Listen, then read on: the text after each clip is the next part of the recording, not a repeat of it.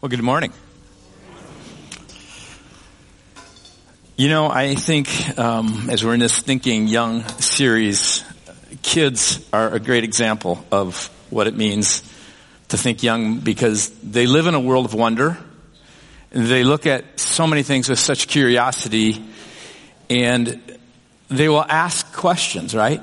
Because they know the hope for an answer is probably in that parent or authority figure, teacher, whatever it might be. And, and so their hope is that as they ask question that you'll have some kind of answer for them.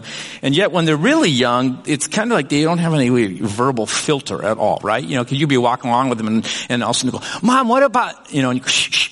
Be pointing out something of someone else and you want them to be quiet. Well, there, there's, there's this, you have heard the show, maybe kids say the darndest things kind of idea, and sometimes they ask the darndest questions.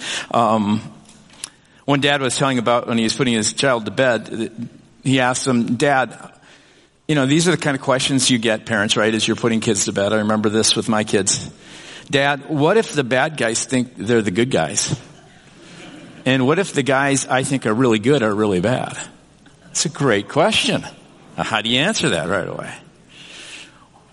One little girl, after watching her mom comb her hair, said, Mom, what's the name of the space between the bits that stick out on a comb? Who would ever ask it? Think of that. Does anybody know what that's called? Gaps. Holes. I looked it up. I mean, it's, that's what it is. One little uh, boy looking up at his dad with his mom standing next to him said, Dad, what did it feel like on your last day of being a child?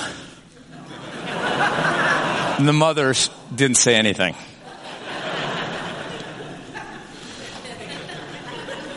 And grandparents, you're not out on this either, right? After your grandmother explained that she's getting married so that she could have someone to talk to and didn't want to be lonely, the little child looked up at her and said, why don't you just get a parrot? I love how kids think. I love how they just will ask questions. And one of the reasons I said they do is because they don't know answers. One of the problems as we get older is we think we know answers. And if you really are humble and will move into maturity, you begin to see how little you do know, right? And so hopefully, as you're growing older, you continue that childhood sense of wonder and curiosity and that ability when you come up against things to be able to ask questions. And obviously to ask questions is really a state of humility, but it also uh, allows for you to be in a place where you can learn. And I think that's the place that we're to be. I don't know if you've lived with someone who knows all the answers or you're part of a group that thinks they know all the answers or you're part of even a church. Because this church, we don't know all the answers. We also recognize there's mystery but we do know that God does, and we know that His Word will give us answers, but not always does God give answers. Even Jesus Himself, when He was walking in this earth, at one point, His disciples said to Him, as they're talking about the last days, they said, tell us when that day is, when the kingdom of God is going to come. And Jesus Himself responded with humility and said, but about that day or hour, no one knows. Not even the angels in heaven know the Son, but only the Father. There's a couple of occasions like that where, where Jesus would, would just say, you know, that is a mystery at this point that God has chosen not to reveal to me. And as you go through life, you're going to come across situations in your life. Some of you have already done this and you've been growing, but you may be in one of those places right now.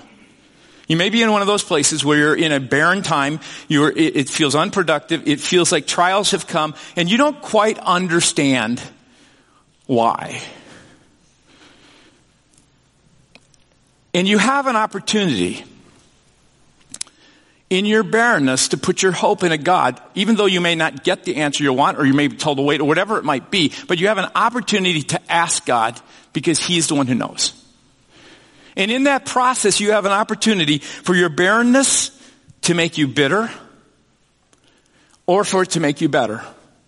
You really have a choice to make as you put your hope in God and you begin to realize, you know, I'm not sure of all that's going on, God. I don't understand all the reasons why I'm in this place. You have an opportunity to allow this place where you are desperate to either drive you to God or drive you away from God. You have an opportunity in this place where you feel fruitlessness To be able to fill yourself up with self-pity and with a sense of anger or with a sense of just you're going to go through life being irritated or you have an opportunity for God to fill you up with a love and a compassion that learns from it, that reaches out to others who are in similar situations. We all have choices. We have a choice to think young. And that's what my hope is as we go through this message today. As we look at 1 Samuel, you'll find a lady, her name is Hannah. You could look at her as hopeless Hannah, but yet she had great hope in God. And if to get to First Samuel, you have to realize that uh, you go through this book of Genesis, and then the people are led out of Egypt, and they come to the Promised Land. They go through a period where judges, and and now things have gotten really rotten. At the very end, it says people would did whatever was right in their own eyes. You're evil, and then you come to First Samuel. And First Samuel starts out with this story of a woman named Hannah. And what I'd like for us to do is to think young and to ask questions, merely to go through this and ask questions about about not being afraid to hope in God and to come to Him with our questions. And so we're going to kind of go through this passage of scripture in that way. So 1 Samuel chapter 1 verse 1. There was a certain man from Ramathaim. I'm going to try and use the, the Hebrew pronunciation because these are so hard. Ramathaim, a Zephite from the hill country of Ephraim, whose name was Elkanah, the son of Jeroham, son of Elihu, the son of Tohu, the son of Zuph, an Ephraimite. Now there's a lot there, right? What in the world? I, just a little geographical. I think we could put the map up there and I'll show you. if you see where you see Manasseh, Ephraim, and Benjamin, Manasseh and Ephraim are the sons of Joseph. He got a double portion. When it came to the 12 sons that were given things, Levi was given no land and so Joseph was given two pieces of property. Levi didn't get any because as a priestly group, they weren't given land. Their only allotment was God himself. And so you see Benjamin, both, both Joseph and Benjamin, representing those two sons, get kind of the heart of the land. But Ephraim is what we're looking at, and it was great territory. Shiloh was actually where the temple was at that time, not Jerusalem. Jerusalem at that time still was um, yet to be conquered by David. And if you go over to Ramath, it's got a weird name there, but it's Ramathaim. Zophim, which was where Joseph of Arimathea was. That's the hill country. So they're in that region. And, and the idea of, of Zuph, he was one of the first ones to come. And so as he came over and it was the land of Ephraim, the father of Zoph of that tribe took that district. So they were Zophites. That's all you need to know about that. We're not going to go into anything more. History lesson done. Okay? There was a certain man from Ramathaim a. Verse 2. He had two wives, not in common in that day. One was called Hannah, in the Hebrew, Hannah, and the other, Peninnah. Peninnah had children, and Hannah had none. That's kind of alliteration there in the Hebrew. It, it kind of comes out in this way. It, it literally says, Peninnah had children, and Hannah had no children. And it's an emphasis to put the emphasis on her barrenness. And barrenness was a horrible thing in that day for a woman because all her sense of value and worth came from producing children so that that would, in agricultural culture, you know what even the farmers, they, they wanted often sons and, and, and, and, and daughters and, and they would care for the land. And so you have this place here. And I remember when I went to, um, I was in uh, Kenya and then down into Ethiopia and some other parts in, in Africa, Tanzania as well. And it was, I believe, in Tanzania where we went and saw a Maasai tribe. And what was interesting about the Maasai tribe, there was um, it, it, reminded me much of maybe what it was like in those days of a more tribal culture. There would be homes, these little huts, and your huts would be next to each other. And we met a man, and he had about five wives, and, and he shared with us this one wife here, and she had her own little hut, and another one had a hut, and they, they each had their own little hut. And so you get this picture right now of Peninnah and her hut, and then over here is Hannah, Hannah with her hut. And Peninnah was very fruitful. Her little hut was full of laughter and noises that little kids make, you know, like little boys. Or, or, or, or them yelling, Mom, where's the cereal? It was a full house. She had children. The house was a mess, full of commotion, yet full of life. Not so Hannah. Her house was right next door. Nothing. None. No children. No noise. Quiet. Clean. Some of your moms are going, yes. There's no milk on the floor. No extra clothes to wash. No extra beds to make. No fighting kids to referee. You'd think she'd be happy. Nah. nah. She was barren, desperate, unproductive, felt fruitless. Few weeks ago, I went with our family and we get together with three families and it started out a number of years ago, 10 plus years ago, where we'd go up and it would just be three couples and we'd go to their cabin and it was wonderful and, and we had this great times of richness and sharing and prayer. And then we decided let's invite our kids and at that time we each had a couple daughters, so we had actually six daughters come up and that was really fun and fruitful conversation. The next year they invited friends and the next year they invited some fiancés and the next year they invited husbands and the next year, this last year, we had three daughters with their husbands and six little boys running around. Not fruitful conversation. No quiet. Lots of commotion. A full house. But fun. Not so Hannah. But she wasn't afraid to hope. I don't think she was afraid to ask questions. Hannah experienced her lack every day, her fruitlessness stared her in the face every day. She was unproductive in a world that measured her worth by producing children. She was deprived of the blessing of family and her situation felt hopeless, but she was not afraid to hope and bring her prayers and questions to God. Have you ever been there? We did this once before. We'll do it again. If you got a phone, take it out. You need a smartphone, by the way, not a dumb phone. Um, take it out if you would. And we're going to put up here this thing called the Mentimeter. And what I want you to do is to think for a second. Just maybe one word or a couple words. And just to put it in there, I want you to kind of interact right now and just think about your own situation. Are you in a place where, where you feel hopelessness and, and what might it be around? It could be around things such as parenting, a job, finances, relationships, peace, rest, health, you name it, whatever it is. And I'd love for you to just take that, put that number in, and then it'll come up and you can put a word in. And later we're going to show kind of what that is. It, it's anonymous, so don't worry. We're not going to put your name next to it if it's, okay? But I want you, as you're kind of doing this, I want you to think, have you had this feeling of hopelessness? Have you lived in the land of barrenness? And maybe you are there right now. Maybe you've gone to bed alone with your mind racing with panic attack thoughts of the future or of your fear or of your lack. Or, or maybe you have experienced and you're experiencing right now a barrenness in your marriage when you thought long ago it wouldn't be like this. Right? It could be that you're in a place where, and we have often will counsel with, with parents who are not able to have children. And you've been trying and, and infertility is such a just painful word. You might be single and be saying, you know, whether you're divorced or you're in a place where you're not dating anyone or you're widowed and, and you come in and you, and you just look around and, and, and you just feel lonely.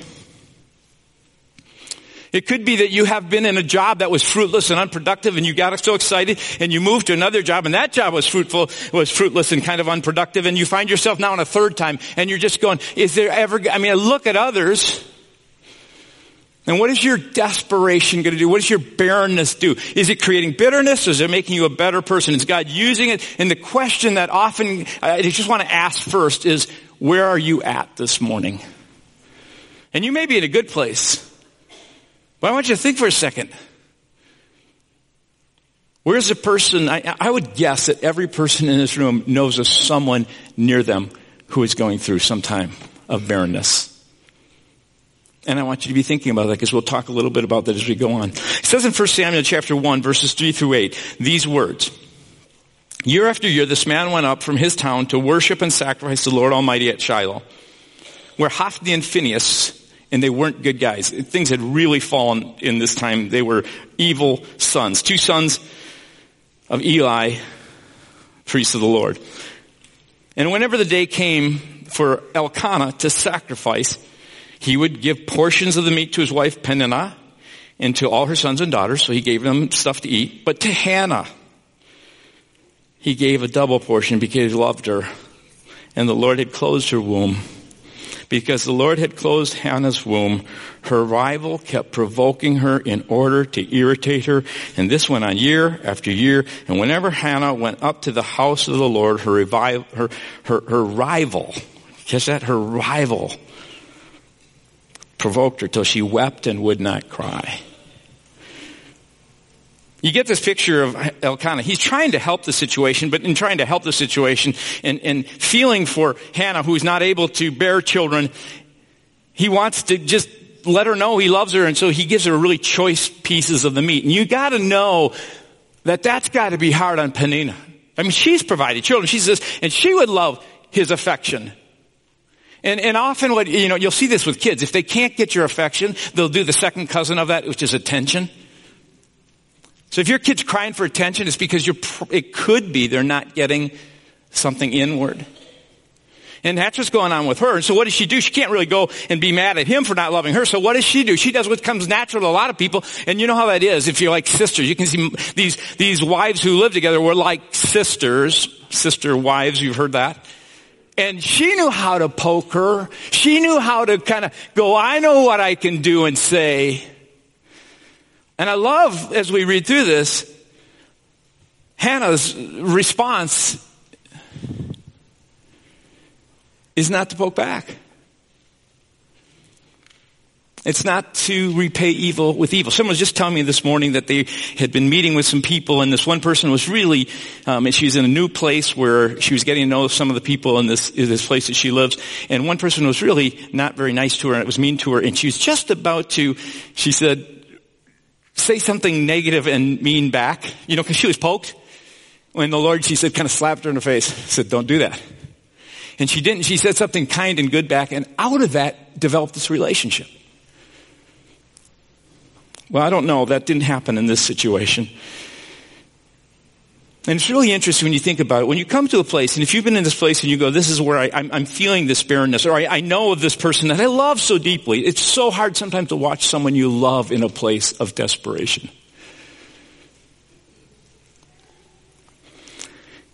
And what's so interesting in those places that is you don't even need to be provoked directly by something or someone. You can walk into a room if you're single, and you can come into a church and you look around and go, there's couples with every, everybody's got someone. You can be a parent and walk into the mall of America and go, look at all the, what do you see? You see all the families. Very, no one's even poking you. You can be in a place where you've been in a job and in a situation and you just look around you go, man, it just seems that everybody I talk to, you know, they're, they're in a fulfilling work or, or, or you're maybe looking for a job and it just seems like everybody gets their job or, or they're getting their promotions or there's headhunters after them.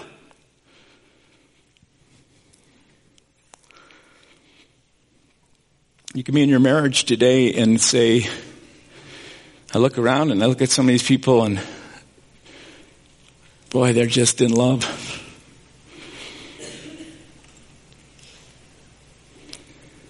So I ask you this question. I'm going to ask you to kind of get out of looking at yourself for a second, and I want you to think about how sensitive are you to the pain of others around you? Part of becoming better, part of not moving into self-pity in this process is beginning to turn out and, and to look at others some of the most desperate, painful, unproductive, fruitless people that I have known have gone through difficult times and they have not made it, it wasn't less than, it wasn't, they didn't uh, in any way deny what they were going through, but in the midst of it, they chose to say, God, how do I still see others in their own pain? Do you see those around you dealing with barrenness in their life? When's the last time you've actually, maybe at work or someplace, and just had a deep conversation that allowed another person to get really authentic with you. And then here's the second question is how do you help? Because, you know, one of the things, Elkanah saw it. He saw it in, in Hannah. He, he realized it and I'm sure he heard about it and I'm sure he was connected enough to it. But then you gotta ask yourself, what do you do with someone when someone's in this place of barrenness and they're in this place of pain? How do you respond to that? And, and Elkanah does what I would call the classic loving, helpless husband without a clue response. His first response in 1 Samuel 1-8 is, Hannah, why are you weeping? And then the second one, I love it. Why don't you eat? Why you're downhearted, don't I mean more to you than ten sons? Uh, Hannah, why are you, are you weeping? You ever, you know, and then the, the, the, response is, I'll get you something to eat. That's always the answer, right? Let's, you know, there's some ice cream and we'll get some of that caramel fudge topping and just let's eat. She's not eating. And then you got to feel a little bit for Elkanah because he's just searching in his mind, what do I do? How do I handle this? What do you do when a person's desperate, when a person is, is in this place of barrenness? And then he says, come on, honey, don't you know I love you more than, than, than kids? Some pains cut so deep that all the reassurance in the world that we might offer does not relieve the soul's ache. We can try and give answers. In times of deep sorrow, when a person is facing personal inadequacy and a sense of failure, you don't want to be fixed. You don't want to be told what to do often. You sure don't want your feelings denied or explained away. You're just looking for someone to listen, to just be there to just be present. But that's really hard to do, isn't it? Because you just, you kind of want to make things better. So what do you do? How do you help? Usually just shut up. Don't offer a lot of opinions. Don't tell them that you know how it feels. It's probably best just to sit next to them and be quiet. It may be something helpful just to say, that must really hurt. I'm sorry. I'm not talking about sympathy of getting into self-pity and things, but I'm just saying someone who you just get in their shoes and goes, boy, I'm with you. And then where do you go when your soul aches? Where do you turn when it all seems so helpless? And I love what Hannah does. She doesn't play Peninnah's game. She doesn't roll her eyes at her or at Elkanah. There's this a sense for Samuel 9, 11, 9 through 11, 1, 9 through 11 says, once they finished eating and drinking in Shiloh, so they're there to give the sacrifice, Hannah stood up. Now Eli the priest was sitting on his chair by the doorpost of the Lord's house, and in her deep anguish, Hannah prayed to the Lord, weeping bitterly. She finished eating. She went to the Lord's house. She went before God with her, with her pain and her despair and she put her hope in Him and said, God, I come to you again. Hannah not only turned to God, but she also said this, and, and, you may relate to this, and she, she made a vow. She said, Lord, Lord Almighty, if you will only look on your servant's misery and remember me and not forget your servant, but give her a son, then I will give him to the Lord for all the days of his life and no razor will ever be used on his head. Have you ever prayed anything like that? Right? I'm just so desperate, God. God, if, if you give me this, I'll give you that. And some of you have prayed that and God hasn't done that. But it's all part of the process. It's a good thing. It's good to be real. It's good to be really real in church of all places. Because God knows you and He loves you and He sees you and He sees our vows and all the things we say. And, and sometimes like kids, you, you know, like little kids, if you can come and continue to picture yourself. That's why Jesus came as the Son. He came and grew up as the Son. He wanted us to see ourselves as sons and daughters with a good and loving Father who brought our questions before Him and sometimes didn't get answers but knew that he did. And he knows that he knows. And when she cries out, will you remember me? She's just saying, it's a covenantal language. Don't, don't break your promise of being engaged in my life. And So 1 Samuel chapter 1 verse 12 through 16 says, as she kept on praying to the Lord, Eli observed her mouth and Hannah was praying in her heart and her lips were moving, but her voice was not heard. Can you get the picture?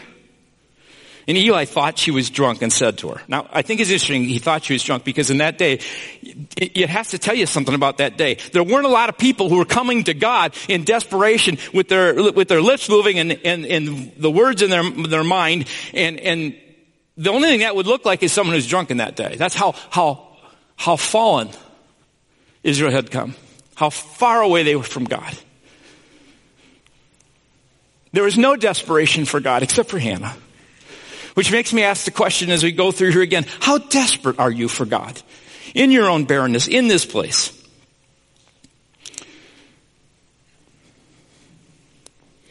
I often say God goes where He's wanted.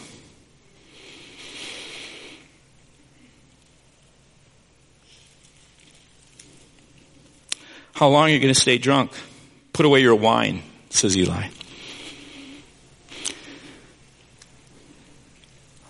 What I really find interesting for Hannah is that her desire for God and her hope and coming to Him with her prayers and her questions, her lack, her inability, it drove her to God, not away from God. She was desperate for God to do what she could never do. She was desperate for God to do what only He could do. In her heart and her mind, she knew that God, as it said, closed her womb, and God also could open it. I just want to say that to you, whatever your situation is, is there's a chance that God, for some reason, for a period of time, has closed it, or maybe it will be something that He doesn't give. I don't know the answer to that, but there, that it is really true that God is the one. If He closes something, He can open it.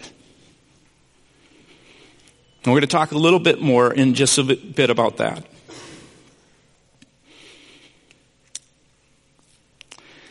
And so, in 1 Samuel verses 15 through 16, she answers him, not so, my Lord. She's replying to Eli, who is like the high priest at that time. Hannah replied, I am a woman who is deeply troubled and I have not been drinking wine or beer. It's, in the original it says craft beer, but anyway. Um, there was an upsurge of that. And no, I, I was pouring out my soul to the Lord. Do not take your servant for a wicked woman. I have been praying here out of great anguish and grief. And I just love this when you're in a place of, of barrenness, in a place of desperateness, and if you decide to move to be better and to drive yourself and, and allow it to drive you to God and allow for God to begin to fill you with whatever He needs to fill you to become the kind of person who's full to be able to help others as well. Because he'll use your barrenness in someone else's life. If, if, you, if you're willing to, to allow him to do a work in you, he will use that for someone else. If you choose not to and go the other direction, you will not be useful to help anyone else through that situation. But she goes to God and she, she, she pours out her soul to the Lord. I love that. God just wants your honesty.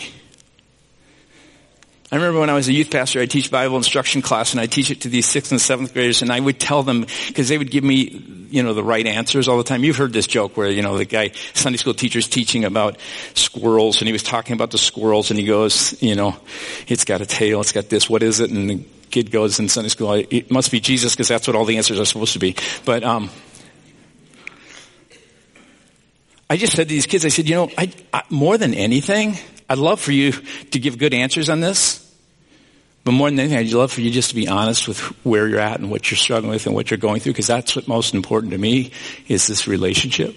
That's what we value here as a church. That's why we talk about small groups. We don't want people in the small groups just to get know God's word. It's a great thing, but if it's just to get to know God's word, it usually goes up to our head. And when it, when it becomes something that connects to your heart, it's because you're being authentic and real in those places. And that's where you grow. You bring your barrenness, your desperation, and you say to a group of people, and you meet with some guys, you meet some girls or couples or however it is, and, and you show up with what's going on in your life so that God can use them to speak to you. And I love how honest she, she pours out her heart. Listen, this is, this is a, something that God encourages you to do all the time in relationship to Him. Especially when you're going through difficulties. Listen to Psalm 62 verse 8. Trust in the Lord at all times, you people. Pour out your hearts to Him. For He's your refuge. He's your hope. Don't be afraid to hope. He will remember you. He has not broke His promise to you. I don't know what the answer will be, but He will remember you. He will meet you in your deepest point of need. It may not happen like this, because Jesus told us that as those who seek are the ones who find. Those who continue to knock are the ones that find the door opened. Those who are asking, the one who has the place where our hope should be, is the one who's answered. And then Lamentations. I like Lamentations 2.19, which is a book of suffering. Talk about being in a bad place. They were in a horrible place. They had been routed and killed and they've been moved from their land and, and Jeremiah is just in pain as he writes this. And at one point he says, arise. I want you to cry out in the night as the watches of the nights begin. Isn't it interesting? Cry out in the night. Isn't that when you most feel your pain? You're laying there in bed and you just can't get your mind to stop. And he says, cry out through the watches of the night when it's 3 a.m. and 6 a.m. Well, some of you are up at 5. So anyway, pour out your heart like water. Some pains cut so deep that all the reassurances in the world that we might offer does not relieve the soul's ache. You need a word from God. He is your hope.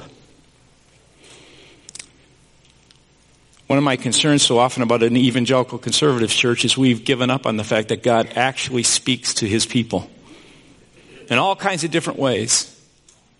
I'm so grateful that early on in my own walk with the Lord, I began to journal because through journaling and reading God's Word, He would, I, I could go, I could, times when I was writing, I could feel like He was writing through me and speaking to me. I'd even at times be writing, Kevin, stop, da da da da, whatever it is. God comes to you and speaks through His Word. He can sometimes, when you're out walking in nature, He can talk to you when you see things. He can talk to you right through a message like this. He can talk to you when you're in a small group with people who are around you, who love you and, and care for you. He can actually talk to you through His enemy because you know what? Our enemies sometimes point out a nugget of truth and they build a bunch of lies around it. But you know what? What a wonderful thing to do is say, God, even in the midst of an enemy, is to say, God, I'm going to hold it here. But what that nugget of truth is, I want you more than anything. I want to see that. God can speak to you through dreams. He can speak to you through songs. He can speak to you. God remembers you. So pour out your heart for him because sometimes you're in a place and you may be in this place right now. You may be next to someone who's in this place and they need a word from God. So pray for him. Sam continues in this book. Eli answered, go in peace and may the God of Israel grant you what you have asked of him. And she said, May your servant find favor in your eyes. And then she went away and said, I'll have that ice cream. And ate something. And, and her face was no longer downcast. God spoke through Eli to her. It wasn't just Eli speaking. God spoke prophetically through Eli. The word prophetic doesn't mean something in the future. It means the word of God present in this moment for your heart. We have the revealed word of God and it is really true that this revealed word of God is the ultimate test of all that is said. But God sometimes speaks prophetically through another person and it goes right to your heart. And you know it. It has that ring of truth. She ate. She no longer looked down because there are some aches that only God can relieve. And he spoke to her and he says, early the next morning, they arose and worshiped before the Lord and then went back to their home at Ramah. And Elkanah made love to his wife Hannah and the Lord remembered her.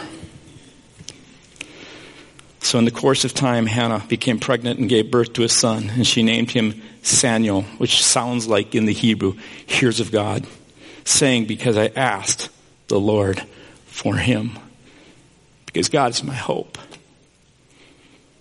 Who's your hope? Uh, you can grow up in the church, you could have been in church all the time, but right, what I find for me is so often, I'm a pastor and there's times where I need people to say, where's your hope? Where's your hope? So first, I just want to say what are some lessons we can learn? And we'll just quickly do this. Your, let your barrenness drive you to God. He's the God of your hope. One of the most difficult experiences for any woman or couple to face is literal barrenness. One of the most difficult experiences for a single person to face, to walk into a place like this, is to be alone. One of the most difficult things for people to experience might be a fruitlessness in their marriage or in their work or things like that.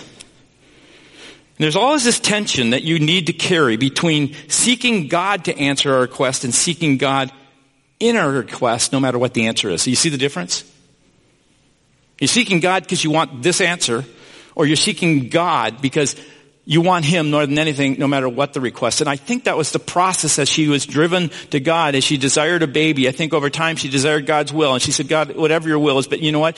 In my heart of hearts, I have this promise. I believe she probably had this promise in her heart. She said, God, you have told me I'm going to have a child. I'm going to hang on to this. I'm going to hope like crazy. I had a, a, a, young man just about a year or so ago come up to me and, and, and his father was in the process of passing away and, and it's way too young for his dad to have died and, and it was just a, one of these situations and he, he was asking me, how do I pray in this? How do I, what do I do with my hope? I, I what do I do with this situation where it looks terminal and it looks like he's going to pass away? And I just told him what I tell so many people and I tell people all the time, you are like children before the father. So what I always do with anything when it comes to those situations, I first just say, God, how do you want me to pray? And I listen. And if I don't have an idea of what that is, I will pray like crazy for God to heal. I will do everything I can. I will invite other people to say, God, heal. I will ask for the elders or for people to come around and anoint that person with oil for healing. I'll continue to pray for healing. But I also know if it doesn't come at a certain point, if God takes it away or He removes that, eh, that prayer or, or even if I keep praying and it doesn't happen, I still have to play in this place where I go, God, I want you more than my answer. And so I just encourage people like that. I say, you know what? Go after it with all you have, but at the same time, just remember your Father in heaven is all wise. And just continue to humbly present yourself to Him. I could give you a number of scriptures and I'll give you one quickly. 2 Samuel 12 verses 13 through 23. This is what David did, just to give you an example of how he came before the Lord. It said David had sinned with Bathsheba and the Lord came to him and said, um, because of your sin, you're going to have these consequences. And so David went to him and one of the things he was really afraid of was dying. And so in that process, Nathan came to him and said, guess what, David? Um, your sin's taken away and you won't die, but there is a consequence. This child is going to die. And so David went before the Lord and he prayed. And, and it says that um, after he had said this on the seventh day, um, David pleaded with God for the child. He fasted and spent nights lying in sackcloth on the ground. And the leaders of the house, of those leaders around him, stood around him and they were concerned. And and he refused to eat. He refused to do anything. He was so on his face before God. And then on the seventh day, the child died. And David's attendants were afraid to tell them the child was dead. For they thought, while the child was still living, he wouldn't listen to us when we spoke to him. How can we now tell him the child is dead? He may do something desperate. And David says, notice that his leaders, his attendants were speaking and whispering among themselves, and he realized then at that moment that the child must be dead. And he said, is the child dead? And they said, yes, he is. And then David got up from the ground after he had washed and put on lotions and changed his, his clothes. He went into the house of the Lord and worshiped. Isn't that something? He prayed like crazy. He did everything. He said, God, you gotta answer this, you gotta answer this. And he knew God could answer it. The God who closes a woman can also open it, but sometimes he doesn't. And he prayed and he prayed. And when it happened, it says he went into the house of the Lord and he worshiped means he just put his, he just said, God, you're, you're, you're, you're wiser than me. You're wiser than me. And his attendants asked him, why are you acting this way? They couldn't understand it. Why? The child was alive. You fasted and wept, but now the child's dead. You get up and, and you eat? And David's answer is a great answer. He says, while the child was still alive, I fasted and wept. I thought, who knows, the Lord may be gracious to me and let the child live. But now that he is dead, why should I go on fasting? Can I bring him back again? And I tell this to parents who have lost children. This is a great word. I will go to him but he will not return to me. This is in the Old Testament. This is David before there's a real developed sense of, of what eternal life and all things are like. He says, guess what? I'm going to go to that child someday. He's not coming to me. Jesus prayed that way. Jesus said three times, Father, if you could just, in the garden, if you just take this away from me, And he had to bow his heart before his father and say, You know the best course. Paul, three times, prayed for a thorn to be taken. There's nothing, go after it with all your heart. And yet, worship God, whatever the answer. And the last is allow your barrenness to birth a work of God. There was a process from barrenness to birthing God's work. This was part of what God was doing in Hannah. It may be part of what He's doing in you, even in this barrenness. Hannah desired a baby. The desire for a baby created a thirst for God. That thirst was for God's will more than anything. Her thirst became a deep longing for God's work in her life, and that longing birthed the work of God in her life and into this world. Hannah wanted a baby. God wanted a man who would lead his people, Samuel. Her path of suffering was also her preparation for raising a godly leader for God's people. Hannah had no idea the hope in her heart for a baby needed to grow over time to become the hope and faith that would birth a work of God. Samuel became God's leader for the next generation. And her barrenness led to deep prayer to a faith-filled relationship with God. She became better and deeper and grounded so that Samuel's heart would be formed by that experience. God is birthing a work through you. God may be birthing a work through someone near you. And he needs you to pray and to stand with them.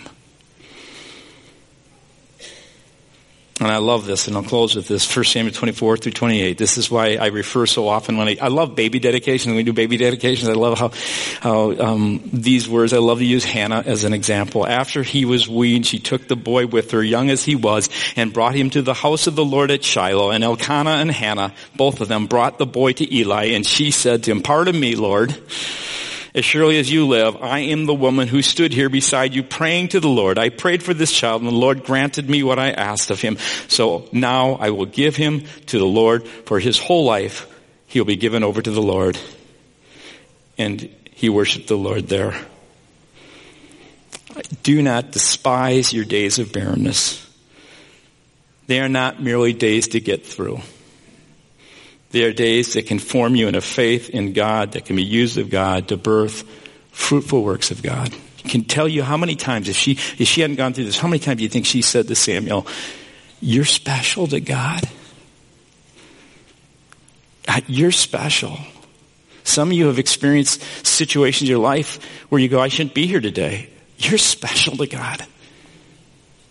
You're here breathing right now because He has a plan for you.